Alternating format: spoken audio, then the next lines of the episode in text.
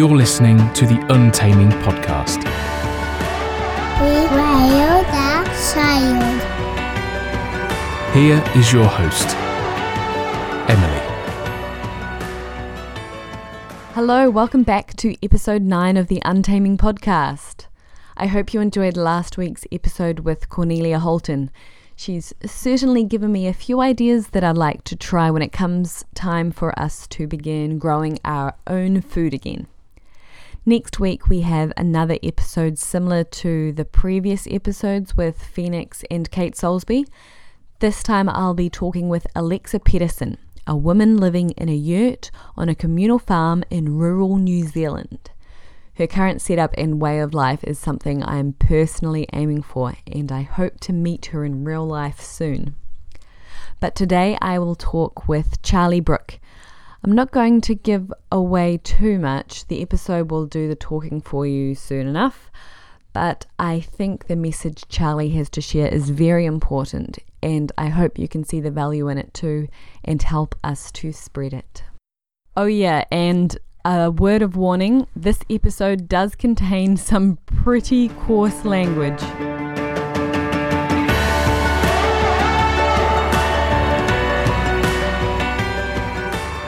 Twenty-six-year-old Charlie Brooke was born in and grew up in Texas to a Filipino mother and a British father, and currently lives in Barcelona, Spain, with two roommates.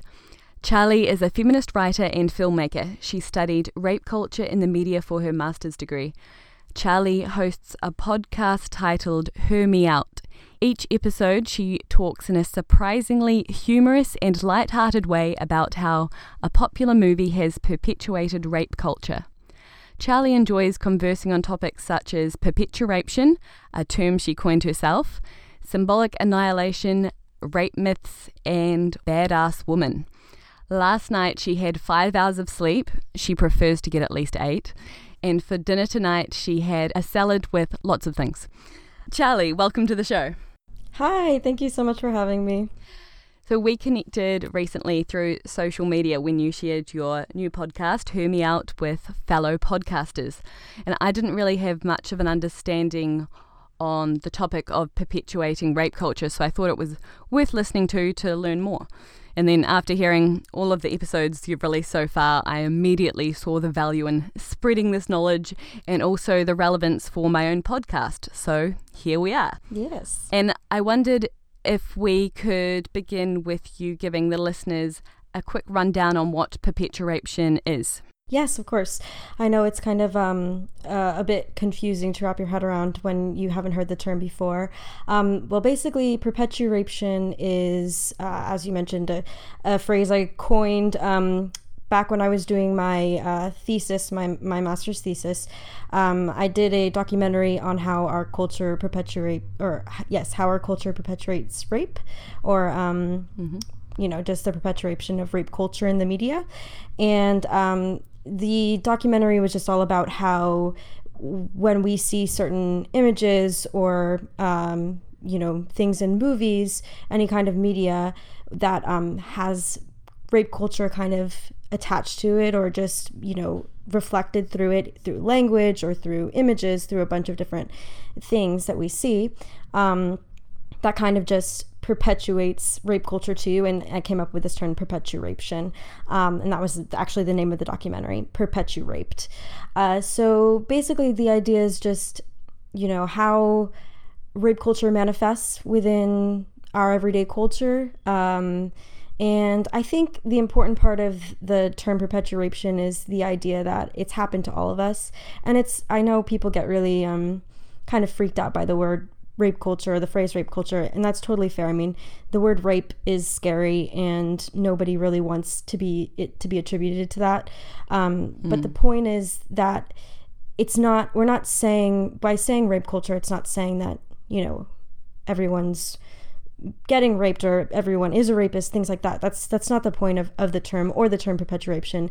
Perpetuation is about admitting that we see a lot of um, media even today, even media that's made today, that that isn't great for women. That's kind of the way I like to put it. Um, it just isn't great. Uh, and uh, we have to be aware of that. And it doesn't have to be negative. Um, well, it is obviously inherently negative, but it doesn't have to be, um, we don't have to be judging ourselves too harshly. I just think it's important to talk about. And so that's kind of the idea behind perpetuation and, and, uh, the podcast too is is just talking about movies in that way and uh, through that kind of lens of perpetuation. Hmm. My forefront question in understanding this is is the media perpetuating rape or is it perpetuating inequality between the sexes? Well, I think that's a really good question, and I think sometimes there's there's kind of a difference in how feminists talk about the term rape culture and, and feminism in general. Hmm. Because I am so uh, adamant that everything is a culture, that's kind of the catchphrase I like to use. It's a culture, people. Um, I'm really big on believing that, like most things, though it may not necessarily be about rape, um, can still be kind of related to the overall culture, whatever culture you want to call it, the Me Too movement, um, feminism in general, rape culture, sexism. All of these things are kind of getting to the same, the heart of the same problem. And they can all kind of be connected. So, not everything obviously is directly related to rape. But if we're talking about like catcalling on the street, that obviously is a symptom of rape culture because it's basically the same you, you're seeing the same patterns that would then lead like obviously someone who is catcalling isn't necessarily a rapist that's not what you're saying but those kinds of the kinds of words that we use or that a, someone who would catcall on the street might use that kind of just acceptance that that's okay is what then can create a culture that also accepts other things so to me, I think I don't think we need to to say that it's that it's necessarily all rape culture or all talking about rape, but I think it's important to recognize that it's all connected. And that's the point that I would more focus on towards it. Okay, yes, I see. Mm-hmm. So, the relevance to me and for this podcast is that a rape culture is a feminist issue because it is so anti egalitarianism, mm. which is how humans have lived for 99% of our history. And so humans evolved in egalitarian societies, and whenever a society stopped being egalitarian, when women became devalued, children me- became neglected, and violence, a rapid decline in all aspects of health, and misuse of natural resources ensued because those neglected children grow up to become adults suffering from the trauma of their childhoods, hence where we are right now. Right. And unfortunately, there are many versions of feminism now which have, you know, warped the understanding of the issue. So what we are talking about is social, political, legal, and economic equality for all people. Right. That includes men, women, and anyone who identifies as transgendered. And you know, a side note here: genetically, the transgendered community accounts for I think two percent of the population, which is as common as having red hair. So, not including transgendered people was just ignorant. Mm-hmm. In our historical egalitarian societies, not all women had children, but the ones who had children were treated as equally as the men and the women who did not, and their input and differing strengths were valued, accepted, and most crucially, supported.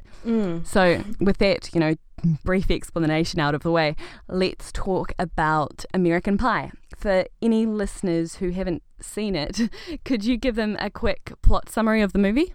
Yes, of course. Well, um, American Pie is basically a movie about um, some high school friends, a group of guys who uh, are all virgins who haven't had who haven't had sex and or um, at least they haven't had what they would describe as you know going all the way kind of sex, which uh, you know questionable about the definition of sex blah blah blah. But but yes they they haven't they haven't done that. And um they basically make a pact to to do that by the end of the school year.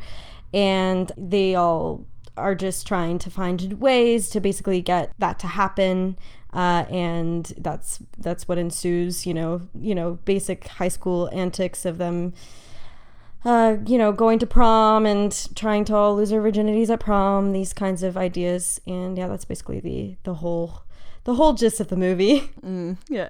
Okay, so what stuck out to me the most from your episode on American Pie was when you talked about that scene where the woman is filmed. Yes. And I can't believe it never crossed my mind before, but Right. like you said, it's baffling that the idea that it would be a violation to film her without her knowing isn't even remotely represented.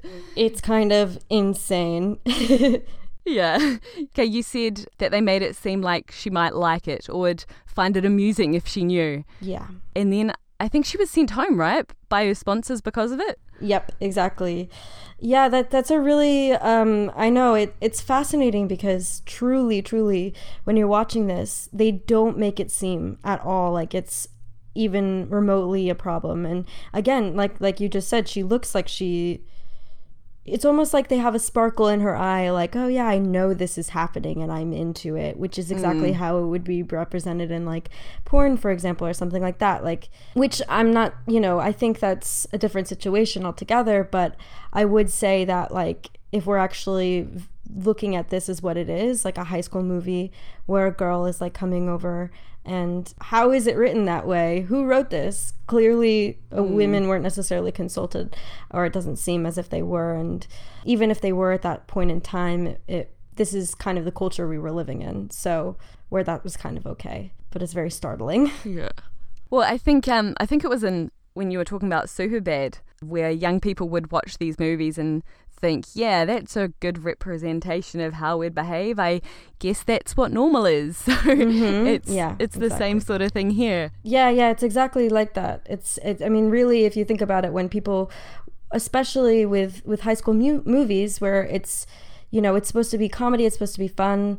You you see yourself reflected in it, and you basically act that way because, I mean, everyone was quoting both of those movies. Both of those were, were quintessential high school movies that you couldn't escape, and that's kind of what makes it a little difficult because it, it means that it becomes a joke and the norm rather than something that to be questioned or you know changed Yeah. I like that you said we dismissed Stifler's endearingly annoying attitude because he's just that asshole popular guy who can get away with whatever he wants because he throws the party and supplies the beer. yeah yeah yeah oh the worst And, you know, that's something I really dislike in real life that it's not acceptable to confront someone or hold them accountable for their behavior because, you know, they bought something for us or they did us a favor. You know, I'm sure everyone knows someone with this sort of attitude. yeah And you did mention it in one of your episodes how if you try to behave like a normal person and say, that's not funny or that's not cool, you're met with the response of, it's just banter, why do you have to be so sensitive? Do you have any advice for how to respond in this sort of situation? well i mean i think it's really difficult because it really depends on the other person like what is going to be the best way for them to recognize that it's it's not funny? And i think a lot of times you know especially when you're like a, a young blossoming feminist i know i did this a lot which was just like shut people down. And it really it's unfortunate because it's not that successful. I mean maybe perhaps they go home and think about it later but i think more than that they just use it as an excuse to to to even shut you down a little bit more? Like oh of course she just you know went off like that. Mm, so i honestly think it's almost better to to somehow be clever which i know is so hard in the moment because more than likely the way i usually in the especially in the past used to respond was either getting really mad or just shutting down.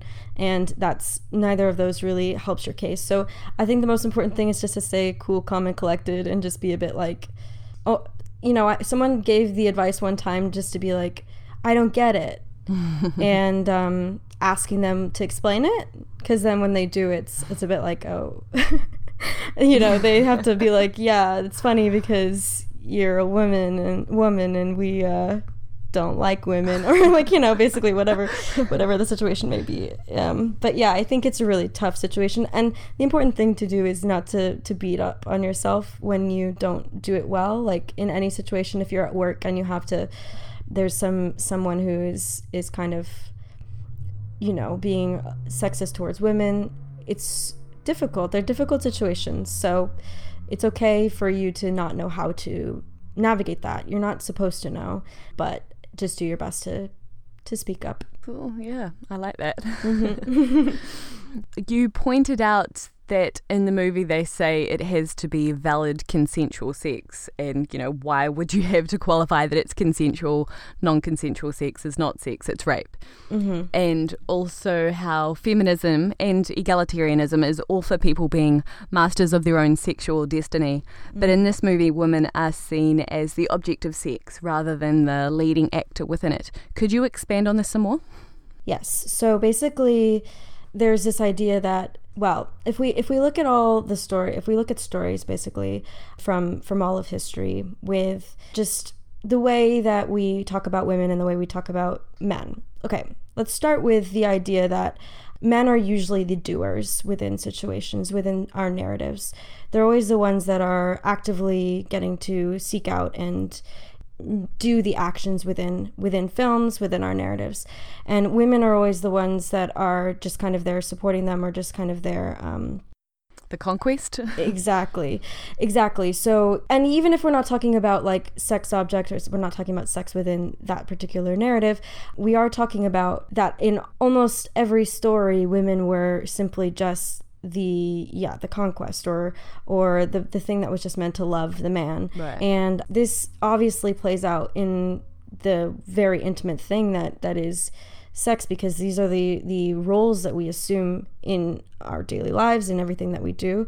Um, and not only that but like we've been shown all of these images of women kind of just being an object exactly that uh, so mm-hmm. they're not really they're not really they don't ever really get to be in charge and of their own uh, sexual destinies in the same way. And it gets a little murky because obviously there's this discussion about about women now becoming empowered and, and finding that voice and some women liking being in that position. And, and that's totally an, a completely separate discussion i think totally valid. Um, but i think it's just about the idea that on the whole, on large scale, historically, this was this was something that that existed and continues to affect us and how we understand women's bodies and how people talk about them. And so it's really really important that we that we recognize that pattern. Otherwise there's there's really it's only just going to continue um, to become to be a problem. And in these movies especially women the women really don't have a say in um, much of what's going on with that. Even with for example like vicky basically one of the main guys has a girlfriend and he is trying to basically have have sex with her lose his virginity to her. And you know she's all concerned about like the actual you know losing this thing. And he is just talking all about sex. And there's actually a moment in the movie where she she says to him, you know, sex it's always about sex because because once again he brings a conversation to sex. And then he says it's not always about sex. And yet literally the whole film has been about that. Mm. and i don't know i think it's just telling that like it wasn't necessarily what the conversation that the women were having but we're not seeing it, it from the same side if that makes sense. Yeah. So i'm sure you get asked this a lot so i'll give you a chance to answer it here what is the line between comedy and rape culture? Yeah, that is a really, really big question, I think, um, because I think there's a big issue in that people think, well, first of all, feminists in general, when they're commenting on specific things like this and saying, oh, you know, this comedy isn't really great for women, that that it's that it's us saying that no comedy is good and that we need you to change everything and that we don't think you know sex humor is funny. We don't like it. And i think that that's really really wrong. Like it it's completely untrue. And it also plays into the same idea that that like people who talk about rape culture who believe and support rape culture um, are also saying that they like don't like sex or that sex consensual sex is there's an, an issue just with sex in general. Mm. And I think that that's really unfair because it's it's not that way at all. First of all, I mean, I actually identify as somebody who really, really has always enjoyed like sex humor, um, what would normally be considered like male humor, even just like fart jokes, poop jokes, things like this. Like I actually really like like very crude humor. I'm really into it. Yeah. and um, I think that was one of the reasons why I actually became really interested in this was because I recognized that I wasn't a part of the humor that um that was happening surrounding these things. It was meant to be isolating. Like it wasn't meant for me. And any, anytime you watch one of these movies, you kind of saw that. Um, it, it wasn't meant for for women, and that's that's very clear. Uh, in that if you try to be a part of it they immediately it immediately becomes a thing of like oh are you going to ruin it kind of thing.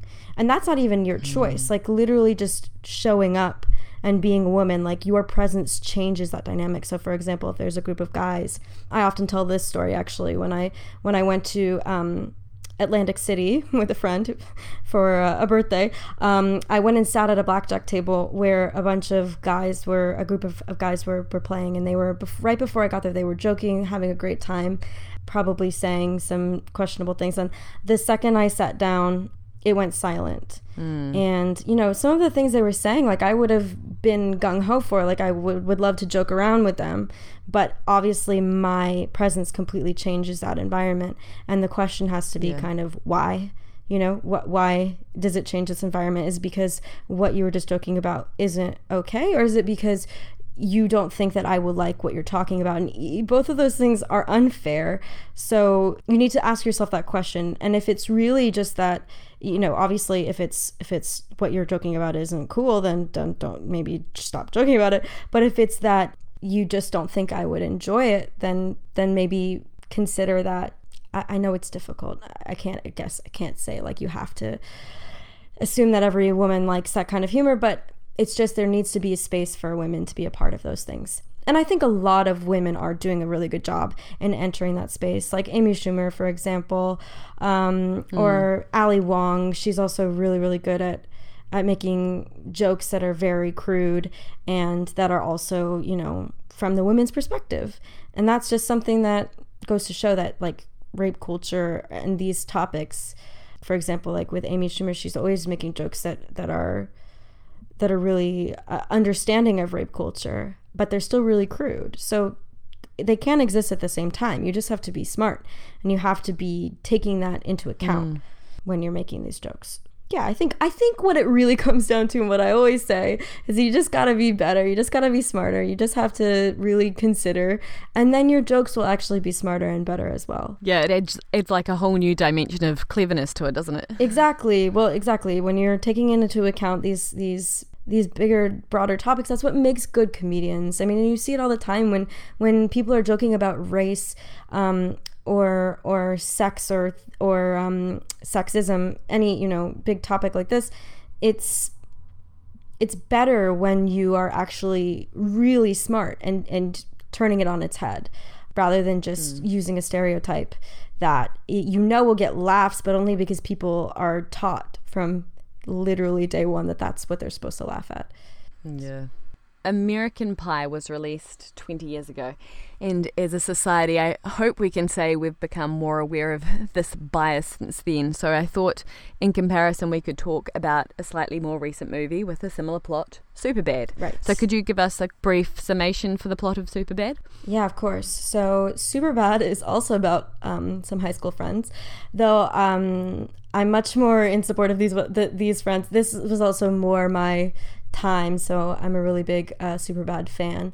Um, and it's about two best friends who basically um, are about to graduate from high school and part of the story is that they are really really close and they um, are kind of both dealing with the idea of having to leave each other because they're both going to go to different schools and then the other part of the story is that they're both also um, going to try to go to this party where they're also you guessed it to try and lose their virginities so yes, uh, they basically just go on a, a, wild chase trying to trying to figure that out. And the the important thing to note, I will say, in the American Pie version, all of them actually do have sex, which I actually found very disappointing um, when I watched it for the podcast because I was a bit like. Uh, like of course they would all you know succeed in this film but in superbad they don't. And so that was a win.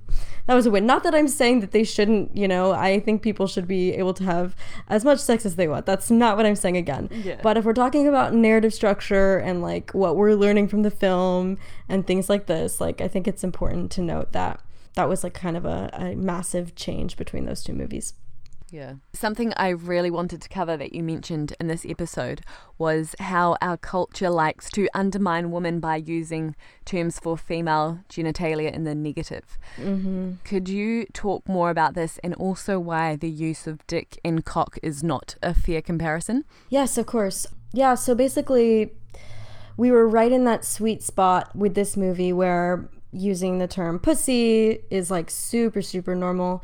That's something that that still happens a lot. But basically it's really important to note that that you know i know people say all the time you know dick uh, and people try to use the argument that you know well we, we should be able to say pussy because we say dick. But the really important thing to note is like what pussy and dick mean when you say pussy you're, you're you're saying that it's that they're like a coward or like that they are weak you know? And that is a direct representation of like how we feel about women like they're weaker.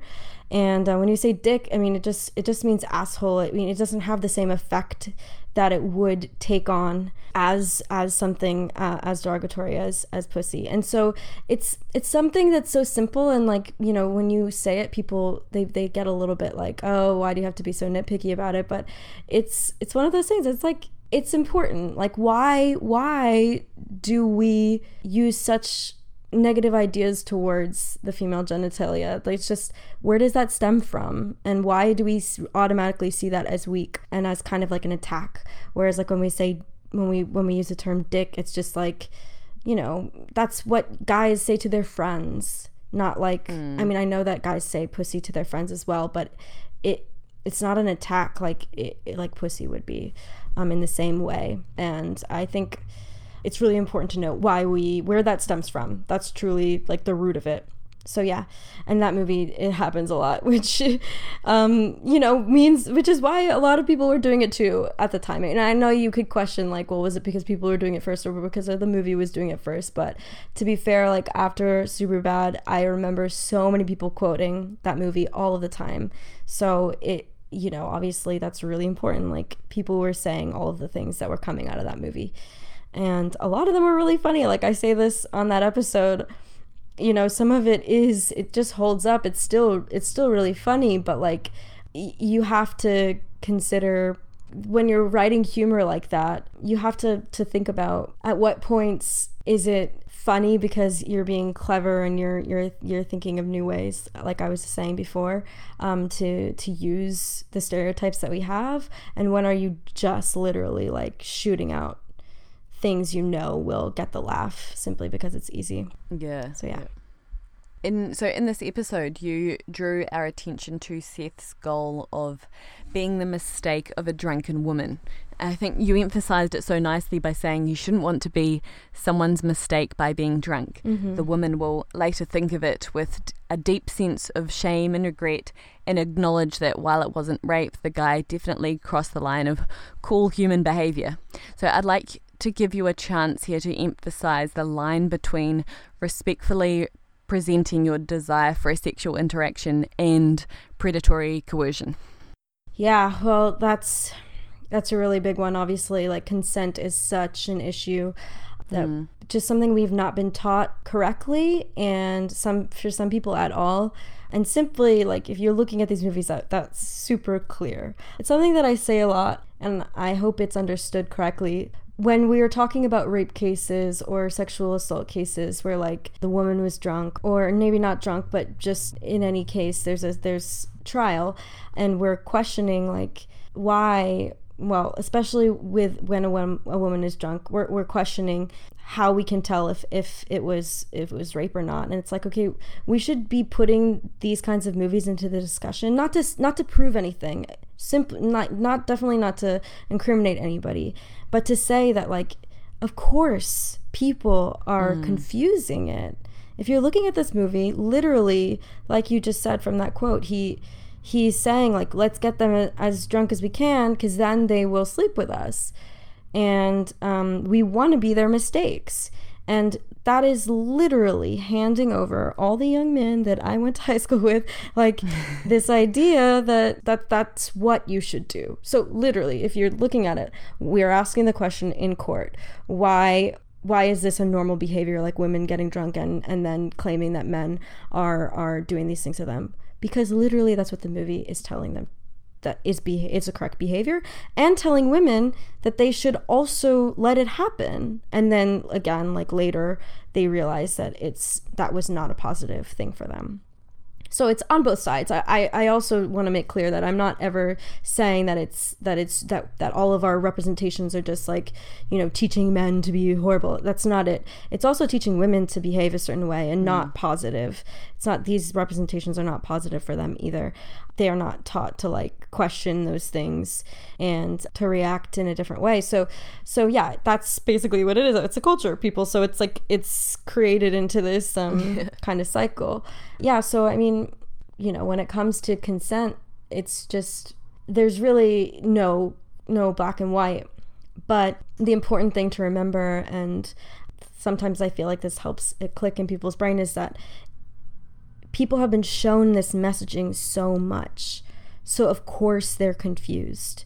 That is that is what we're saying. That's what rape culture is. Of course they're confused. Whenever I'm talking about it, I'm not ever saying like I can't believe you do this. I'm saying no, it makes complete sense that you don't know yeah. how that men don't know how to ask or ask if a woman is consenting and women don't know how to show whether or not they are because we don't see it like mm-hmm. we don't we don't know what it looks like so yeah i think that's it's just i don't know how to how to solve that problem. Oh probably just have better representations maybe or um talk about it more communication. Yeah. But yeah it's it's definitely a huge problem. Yeah thank you for that for that insight so another point you made about Superbad was how they overreacted to periods as being gross and horrible. I'd like uh, to give you the opportunity to expand on this a bit more. Yeah, that's a really crazy scene.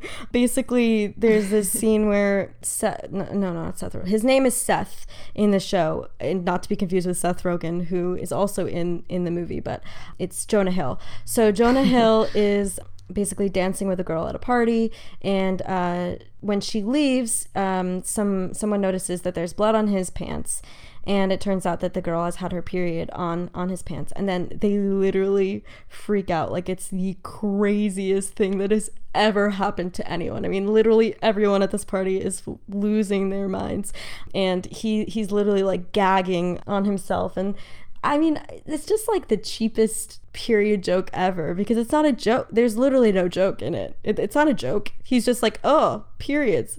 I'm gonna die, and like that's it. it. And I mean, I think it's just really, really silly because it's just kind of like really like why was this the joke that we thought was gonna be a good one at that time? And I mm. guess it, mm. it makes sense, but it's also just like why is it i just don't know why someone would write that down basically. It's like why why would you write that down? It's it's just like not it's not to me it's just really not like funny in the way that they that they obviously think that it is.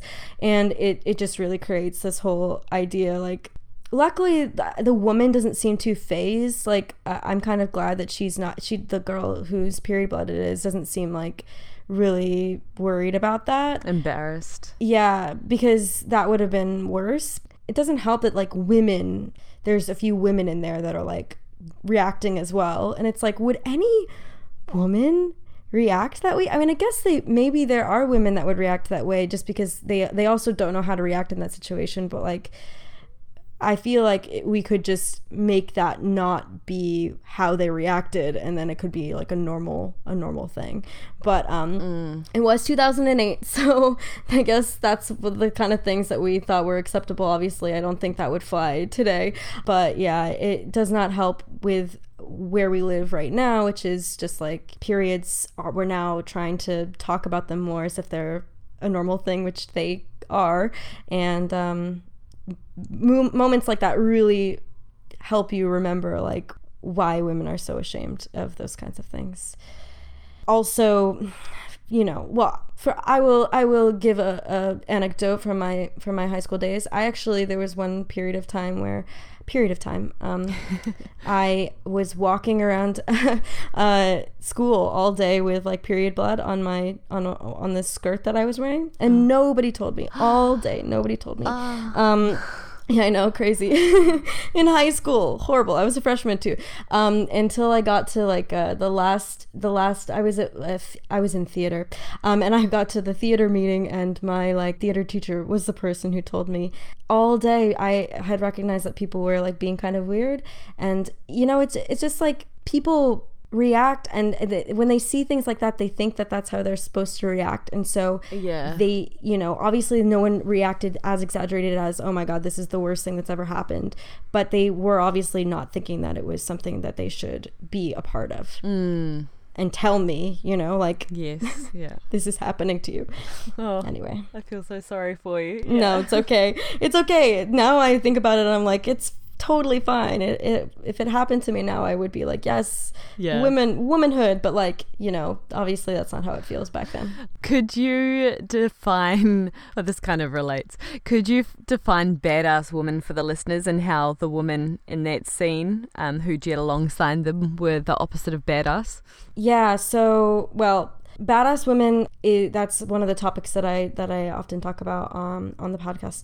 And it's it's just you know women who are empowering other women who are you know sex positive seeing things just willing to talk about issues and you know not necessarily make them a problem but making them a priority. And yeah just just obviously the most important thing supporting other women. We have this horrible symptom of patriarchy in our in our society where women really compete against each other. And um you know it's really really negative and it's my least favorite symptom of the patriarchy because i just feel it makes me really sad that women are are kind of taught to, to hate each other uh, a bit. Obviously that's not always true and obviously that is changing again but yes the so badass women are women that um, don't buy into that kind of don't feel the need to compete with other women but to support them and yeah those women were so like if you if they were badass women they would have been like okay let's all calm down. Do you need us to help you? Like we're gonna we're gonna get this off of you. Let us help you get this blood away. Like don't worry. This is very normal. We we know we know what it's like. Like we we wipe it off of the floor at like uh, every month you know? This kind of thing so that they were super clearly not badass women. Yeah just for for their own reactions. And I like how um, I feel that was what 2008. Did you say? I feel Mm-hmm. like now in the last decade that I'm I know more and more badass women Yes. as opposed to like back then. Yes, it's so true. It's really, really true. And, you know, even women that maybe they, it's something you have to learn, sadly. Like, uh, Yeah. you know, I can remember literally learning about feminism and about gender studies and things like that in university and it, it just changed everything where you were just kind of like oh my god like yeah th- this is a huge thing and we can you know be positive in this way. Um, so yeah it's amazing. It's amazing. There's so many amazing women doing amazing things these days and i think the important thing is just that we support all of them. Yeah. So a final point I'd like you to make on Superbad is your response to to Evan's wish to live in a world where girls weren't weirded out by boners. Yeah. Oh my god, that is that it's still so funny to me because yeah, this he just makes this this comment about wanting to live in a world where yeah, where women are not afraid of boners and like it's so funny because we're just kind of like we, you know, we're not afraid of them when we choose to see them. The problem is is that we're just like being shown these images without or not even images, sometimes real ones right in front of you like without our our consent basically you know? We want to live in a world where mm-hmm. we get to decide when we see them and we get to tell you that we'd like to see them now. Not not that they're just like you know sent via phones without our without even recognizing. I mean like there's this new thing apparently where people if you have your phone what is that called? Where you have um but when you when you put your phone um and people can just send you things directly and people apparently will just send will just send dick pics to women's phones that are just like open and it's so it's just It's like file sharing or something, right? When you just turn on file sharing. Yeah. they have it on the iPhone. I can't remember exactly what it's called, but yeah, it's it's just Yeah. basically like you literally get a message saying like this person is sending you this picture, and the picture is there. It like pops up, And this, I have one friend who says she, it happens to her all the time. And she'll be like on the metro. So she knows that people are, the person who sent it to her is on that metro with her. And it's, it's literally crazy that that is even something we have to worry about, you know? Like, um, and that people don't understand why it's so threatening. Like sometimes people are like, yeah, but it's not like they were gonna harm you, and it's like, yeah, but the the, the point is like rape culture is a thing. Like we have to we have to worry about that. Like we actually have to question you know like oh if this person sent me this picture like could they also you know maybe follow me off the train? And if they follow me off the train like what are they going to do at that point? And maybe that will never happen. And likely it doesn't a lot but we do have to worry about it. Um so yeah. That that little Evan guy, like it just it's so funny because he means well, but he does not get the point. Yeah. Yeah. okay, so there are two more instances of perpetuation that I'd like you to talk about. Uh, the first is the myths surrounding the rape of men. Right, the myths surrounding the rape of men. This is actually something I talked about recently on one of the episodes, um, Wedding Crashers, uh, because there's um, a scene where one of the the men is raped, Vince Vaughn's character, and it's fascinating because whenever we see representations of male rape, it's it's usually just not even like categorized as rape. We like it, it's not even like normally stated. In this movie, actually, it was. Uh, he does actually joke about it being rape the next day, but the fact is that it was a joke, and it's always shown as a comedic relief, male rape. Even in like Forty Days and Forty Nights, it's also represented in that movie, and and that is also uh, again just made light, and that's because well, male rape. Well, we have this idea first of all that men will always want to have sex uh, that that that's just always what they're look what they're out to do and what they always want you know and that's that's a classic thing we see in movies all the time you know oh men are always thinking about sex and that creates this idea that like a man can't not want it and that they'll always want it so so then male rape is kind of impossible which is obviously not true. A man can absolutely be raped. I'm sure there are men who that I've at least been told by by some men who have n- have never been raped but have had experiences where they they suddenly realized what it was like to to be a woman because maybe they were in a situation where a man was kind of making them feel uncomfortable and they were like oh this must be how women feel all the time. And yeah that's that's exactly true. So I think that's that's one part. And then the other part is that we um we also tend to think that men are able to overpower other men, so there's no way that they can be raped, which again is completely untrue. But yes, mostly in representations in movies, it's just turned into a joke and basically not even called rape at all, which is just really not a useful tool for us because there are a lot of men that are raped. And yeah it, it just doesn't it just doesn't make for productive discussion on that. Like it shouldn't just always be a joke or at all. It, should, it shouldn't be a joke.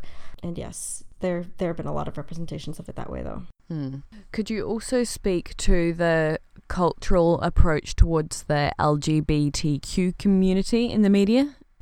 Yeah, this is much similarly to, to any kind of like marginalized groups. We kind of see that uh, cultural annihilation or sym- symbolic annihilation happening, where basically, if there were representations of those groups, they didn't really get get a say in how they were represented, and uh, most usually just made th- their problems were kind of made into to jokes, just the butt of the joke kind of situation with the idea of intersectional feminism, all of these conversations should be one and the same. So um, when we're talking about uh, feminism, we should also be talking about LGBTQ. We should also be talking about race. I think that that a lot of the conversations you can have about um, women in the media can also, in some ways, be applied to to all of those other all of those other subjects. I think that it's a completely different, separate culture that needs to be talked about in its own very specific ways. And I um, certainly cannot call myself any kind of expert in talking about them uh, ap- appropriately. But I would say that you can find a lot of the same patterns in how we used to represent these kinds of marginalized groups luckily again it that seems to be like something that's definitely in the midst of changing i wouldn't say on a large scale it, sometimes it seems like we have um, made major progress, but then if you think about a lot of the people who who just completely reject it, then that's still a large portion of the world. So it's good to see that shows and movies are starting to at least represent more LGBTQ um, characters.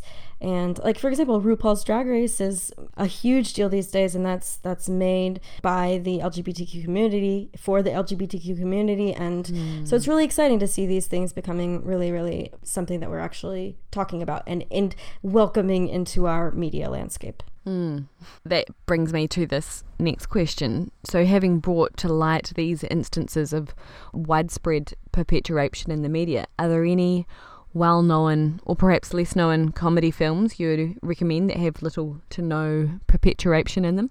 Um, I honestly can't say that there are many that have none. Well, it depends on how far you'll go with the term perpetuation because again, like not everything is rape culture, but for me, I would say most movies mm. um, have some kinds of of things that are going on uh, that are not great for women just because, yeah. you know, it's it's taking some time and a lot of the time women weren't allowed in into the room until very recently. And also you know it was only not that long ago that this whole discussion became a huge discussion with the me too movement. So not a lot has changed so thus far but I was trying to think of some movies that I think the best thing to go towards is movies that have that that pass the Bechdel test. I don't know if you're familiar, but uh, the Bechdel yeah. the Bechdel should I explain? Yeah. Um, it's basically a test you can use for um, movies that uh, or TV shows, I guess that it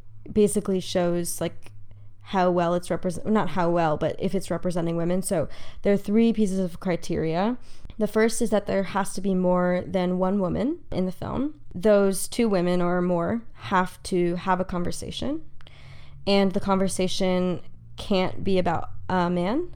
And very few films actually pass it. It's pretty amazing. Like, you should go back and watch any of your favorite films, and most of them don't. Uh, which is pretty wow. amazing because it's kind of like, yeah, we really don't you know, even movies where we put women or strong female characters into them. Like, for example, I went and saw um, the Pokemon movie, the, the Detective Pe- Pikachu. And, you know, this is a huge movie happening right now. And um, one of the lead characters is, is a female. She, you know, she's pretty strong female character, but then that's basically it. Other than that, there's one, like, it's a Pokemon pretending to be a woman so again, that's also not great because it's just doing the same representation of like um, cyborg woman, uh, you know, not a real woman who can't speak. She can't speak because she's a Pokemon, and so like literally, it, it's this mainstream movie barely passes the Bechdel test because technically there is a part where a girl talks to another woman for like two seconds. But I don't know if they meant that to be passing the Bechdel test, so I don't I don't buy it. But basically, yes, most movies don't. But sorry, let me think which movies actually do. Um, I was thinking, because you were talking about comedy movies, I was thinking, uh, well, the movie Bridesmaids has a lot of, of women in it. I like that movie because it's going down the whole crude humor route. And I think that that's something that I, I really value when you can see women kind of being messy, being dirty. Um, it's, it's something that I really like. I would have to watch it again in order to see if there's anything that's really perpetuation but for the most part, I would say that's a really positive film for for um, females in humor. I think that though you'll find holes in in most movies that you watch, which is a shame. And once you start going down that hole, everything will disappoint you. But it's okay. The point of the idea is that you're still meant to love what you love. You just have to know and question what it has taught you, basically. Yeah, yeah, yeah. Okay, so I was very reluctant to have a daughter because I didn't know if I was up to the task of being a strong female role model for her. To have, mm-hmm. you know, the confidence to shut down all of, you know, the ridiculous attitudes towards women from both men and women that we come into contact with. And more importantly, while she is at a young, crucial, impressionable stage of development, to ensure she is only surrounded by people with an egalitarian worldview, which, given something as common as the use of female genitalia in the negative, mm-hmm. is probably near impossible. Yeah. Um, however, in the same instance, I realize I need to be that person for my son also. That's, you know, one of my responsibilities as a parent, regardless of my child's genitals. Mhm. I hear people talking about holding men accountable for the behavior of all men and to raise boys who are aware of their privilege. And that is something I've really struggled to understand just because I look at my three year old son. He's so happy and peaceful. He doesn't understand the terms girl, boy, man, woman. He knows penis and vulva. And apart from that difference, in his eyes, everyone is the same children are born egalitarian and it's our culture that instills this inequality. And I realize that it's not about punishing men for being at the top, it's about encouraging them to bring everyone to the top alongside them. Mm-hmm. It's about allowing children to maintain their egalitarianism. That means, you know, not saying things like boys will be boys or like a huge pet peeve of mine is good girl or good boy, setting aside how unbelievably condescending that is. It's completely dismissing whatever deed they've done that warranted praise in favor of, you know, acknowledging their genitals. Good girl for using the potty, good boy for climbing that tree. You know, um, as adults, we are so conditioned to use those phrases, we don't realize that children pick up on those subtle differences. I'm a good boy for climbing a tree. Good boys climb trees, not girls. You know, and as simple as that, the deviation from egalitarianism begins. Do you have um, any other ways, like small or large, to maintain egalitarianism and foster equality in children? Well, I mean, I definitely think what you what you're saying is the most important thing. It's it's communication, the way that you talk, you hmm. talk to your your children and, and talk to children in general, and not just in obviously what you're saying with the language. That's super important. Just the language that you're using, but also identifying the issues when they arise. I think one of the reasons why this culture has gone on for so long without us really doing anything about it is because we weren't talking about it. No one was ever like pointing out that that it wasn't okay, really. It was just kind of what women were just kind of told, no, that's how it is. You know, you have to this is just what the challenges that you'll face. And I think it's really important to be like from the beginning, you know, be teaching children that this isn't just how it has to be. Um, and talking about it from the start, saying, this is what is this is what our culture is but why why is it like that and really questioning the whole history behind everything. Because uh, again I've as I've said before culture is what I really really is interesting to me the culture of of how these things develop and how they continue to remain within us why they remain in our language why they remain in how we react in certain situations and things like that. And it all comes back to like what we were taught as children. And we were I at least was taught that you know these things were just the way it was. Uh, so I think that that's mostly the most important thing. Just starting from the bottom and saying, no, this this isn't good. You know, it doesn't have to be cheap. Just because they're children doesn't mean that everything has to be sugar coated for them. You know, they'll they're so smart they'll understand if you say to them from the start that yes, they, there are these inequalities and you know, we need to talk about them. And that's something you should be aware of as you grow. I think that's the most important thing. I like that. Thank you. So, in the very first episode of this podcast, Dr. Darcia Narvaez talked about one of the components of the evolved nest for children that children need to have free play with children of multiple ages. You know, there weren't small small band hunter gatherer tribes with 30 children all born in the same year playing together all day every day. Maybe there were, you know, a dozen children all together of, you know, likely a variety of ages. And Dasha made the point that when children play freely with others of different ages, it fosters cooperation. You know, the older children learn to help and guide the younger ones, and young children learn from modeling and looking up to the older children. There isn't condescension, superiority, or dominance. Whereas in our society, we have the opposite. You know, it's normal for us to spend most of our young lives with a large group of people in the, the same age as us. We don't learn from people who are at the same level as us. That's just a state of mutual oblivion. You know, it encourages competition over cooperation. And now we have this prevalence of toxic masculinity from men who strive to compete with each other because they simply don't know how to live and work together cooperatively. And it's the same with women, where we have spiteful backstabbing, bringing other women down rather than building each other up. You know, and me- meeting the other components of the evolved nest are also vital for appropriate socialization. But when the majority of a child's social interaction is limited to such a narrow and unnatural group, socialization issues are going to manifest. And unfortunately, these socialization issues we're seeing, you know, using female genitalia as derogatory remarks, condemning disrespectful banter is, you know, viewed as feminine sensitivity.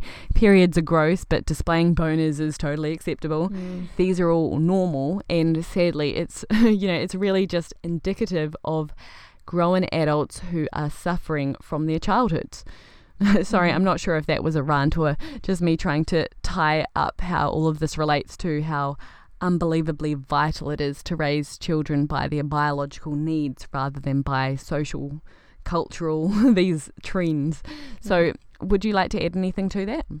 No, I mean I think for well, I am always a fan of a rant, so uh, I'm all, I'm about I'm about the rant. Um, yeah, I mean I think that it's true. It's well at the heart of it, it's it's a culture, people. so it's all about you know yeah. going back. That. Yeah, it's about going back to the to the start and and questioning things and talking about things. That's the point of, of all of this. And the point of, I don't know, cultural studies is really just to question why we do specific things. And uh, yes, I completely agree. I think that uh, it's it's it's basically all about talking and communication. And I think um, everything that you've summed up was really, really well said. So I'll, I'll let you leave it at that. So, what are some misconceptions about feminism, in particular with reference to rape culture? Well, I think that, as I've kind of alluded to, a huge misconception about feminism, in particular with the conversation of rape culture, is that uh, it it's always supposed to be about women, you know, eh, like or put supporting women and kind of put putting down men which is completely incorrect. Rape culture, eh, or or basically trying to change this culture, this culture that we have, is positive for everybody. There are so many parts of it that are are meant to to help men not have to live in this same box of of having to react to situations in very particular ways and the same with women and that's kind of what rape culture has created like this pressure to to react in particular ways that that creates these these kinds of issues. And so yeah, I think I think the biggest problem is that we we shouldn't see it as, you know, women accusing men of something and see it more as a, an opportunity for discussion and saying yes these are issues we can see that now no one no one needs to pretend like they weren't issues and we can all say what role we played in in perpetuating it because we all have. Mm. And I, I think it's not obviously within this discussion, people always say that we should be taking the blame off of women. And I totally agree. The blame should not be on women in these situations. But we do have a responsibility to learn how to say no and things like this. That is something that we have a responsibility to to learn because otherwise it's so murky you know and that's something that we weren't taught. So that's part of the problem. And that that's what we're saying. Rape culture can help solve these issues. It can help women learn how to make it more clear and help men realize what isn't being said basically. And to question um, everything well everyone questioning everything i mean uh, it's i think that that's just a really important discussion to be having that it can be positive for everybody mm. So you've probably already answered this uh, final question, but I'll just um, ask in case you have anything else to add. So, what could be done on a large scale to minimise or prevent perpetuation? Well, more women in uh, and more people of color, people of people LGBTQ community. All of these things are really, really important. Just more representation of different diverse mm-hmm. backgrounds will really solve all issues because just getting people in the room to to tell their own stories is what's going to help create not only more interesting stories, but more accurate ones and ones that will create a like a more hmm. positive environment for everybody. Like I don't know, I hate the idea that stories, you know, obviously stories are meant to have conflict, but people kind of sometimes confuse that with them needing to they're showing the conflict but not talking about it in a productive way. And it's kind of like that's that's not really useful. If you're going to be commenting about something like this, then make it productive, make it a discussion, make it something that we're actually talking about and not just sh- frivolously showing. So, yeah, I think, you know, mostly the most important way is to change the media, change our, the way we talk about it in every day. When you hear yourself say something that isn't great for women, then then stop and be like, "Oh, you know, question it. Don't be hard on yourself Yeah. again." But it starts with us. It starts with everything. So, just got to be aware. Mm-hmm. I will put links in the show notes to your Hear Me Out podcast and website. Where else can people go to find more or to get in contact with you? Um, yeah, well, you can follow me on Instagram, which is Charlo Brook. Um, That would be Charlo with three O's, so C H A R L O O O Brook, B R O O K. And then, yeah, on my website, like you said, hearmeout.com, there's my email address, which is charlie at hearmeout.com. And yeah, please, if anyone has, first of all, any examples of movies that have perpetuated them, I absolutely want to know, um, not only for the podcast, just for myself. I, I really, this is my, the thing that interests me the most, my passion. So I, I love to hear from people who have, who find representations um, from their past that, especially ones they used to love, and then they go back and watch them and realize, oh, this is why I'm like this. That is really, really interesting to me. So yeah, or if anyone ever just wants to talk about rape culture, I'm here for it and would love to hear from anybody. Charlie, thank you for taking the time to speak to us today. I think, well, it's past midnight for you now, isn't it? Um, Yes. I, I really appreciate you sharing this knowledge with us. Do you have any final words? um, well, just thank you. Thank you so much for having me. It, it's been really cool. I, I love your podcast. I think it's a really, really awesome discussion, really interesting content, lots of really amazing guests. So I'm really grateful to be to be one of them. So thank you. If you enjoyed this episode, you can join the discussions on our Facebook and Instagram pages. To hear more, subscribe for free on the podcast app on your smartphone. We are available on Apple Podcasts, Google Podcasts, Stitcher, Spotify, and all of your favourite podcast platforms. If you would like to offer feedback or suggest a guest, email us at untaming.podcast at gmail.com.